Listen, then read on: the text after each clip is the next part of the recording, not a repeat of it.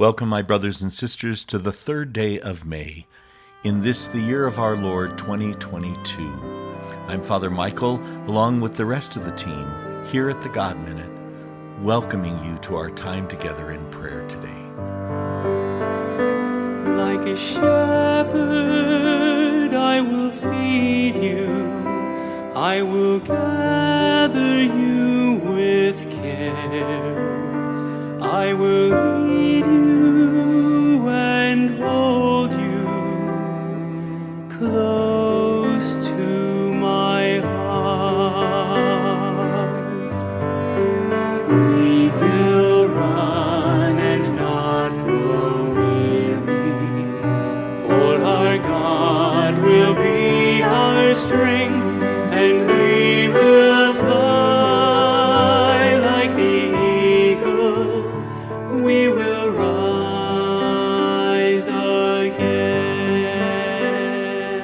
Rejoicing in the risen Lord, we begin as we do all things in the name of the Father, and of the Son, and of the Holy Spirit.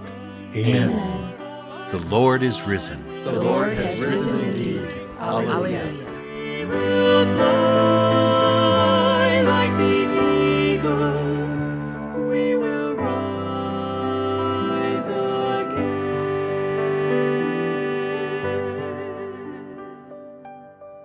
Psalm 22 I know you have me. God, my God, why would you abandon me now? Why do you remain distant, refusing to answer my tearful cries of help in the night? I can't stop sobbing.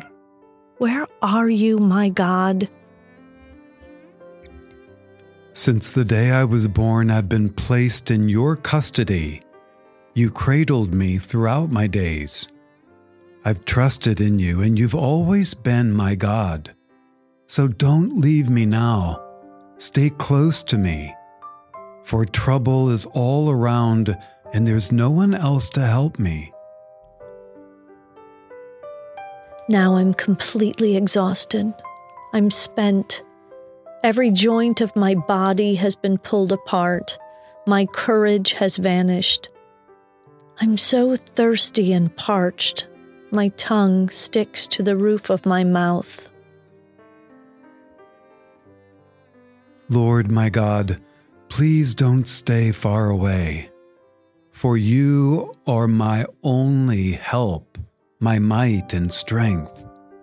Won't you come quickly to my rescue? Give me back my life, save me from this roaring lion raging against me.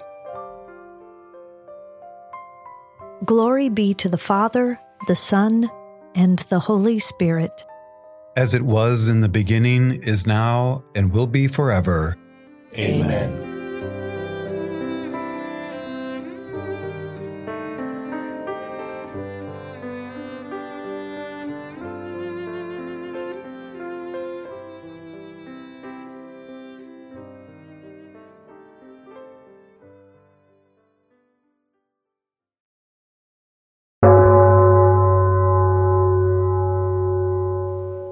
A reading from the Holy Gospel according to St. John, chapter 14, verses 8 to 9. Philip said to him, Master, show us the Father, and that will be enough for us. Jesus said to him, Have I been with you for so long a time, and you still do not know me, Philip? Whoever has seen me has seen the Father. The word of the Lord. Thanks be to God. Today, we are invited to reflect more deeply on the mystery of the Incarnation, the mystery that God became man, taking on our flesh and becoming like us in all things but sin. St. Philip asks our Lord, Master, show us the Father, and that will be enough for us. How often in our lives do we ask our Lord to reveal the presence of the Father? Do we not already know that God is with us through everything? We must pause to reflect on one key detail of Philip's request. He said, Master, show us the Father, and that will be enough for us. God created all of us with specific desires that lead us to Him. We all have a longing to know the truth and to be loved. These desires cannot be filled or satisfied except by God. Our loving relationships and our acquiring knowledge here on earth partially satisfy these desires. But God, who is infinite goodness, infinite love, and infinite truth, can completely satisfy us.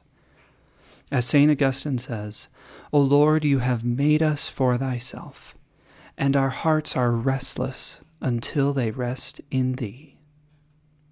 So, let us ask ourselves what earthly things or people do we look to satisfy our infinite desires? What do we put before God, who is the source of all truth, goodness, and beauty?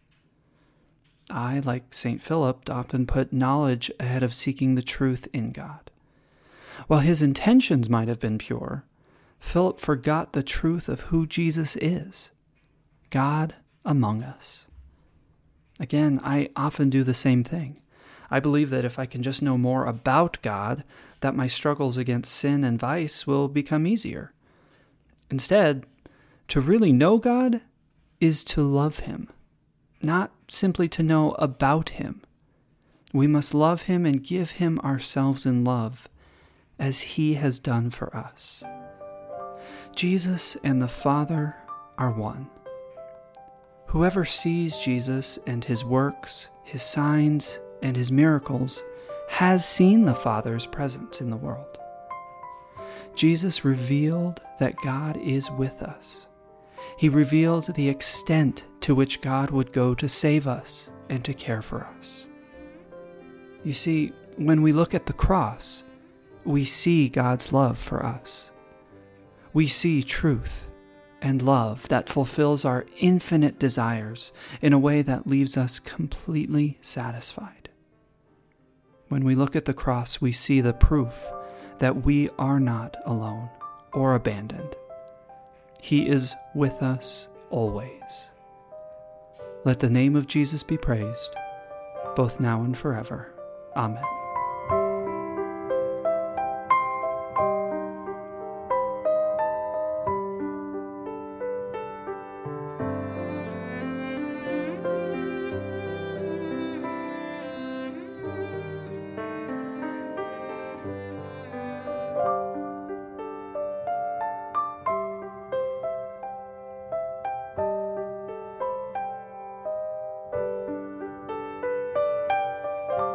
With all of our brothers and sisters and all the needs that we have, we place them before the Lord and pray as Jesus taught us.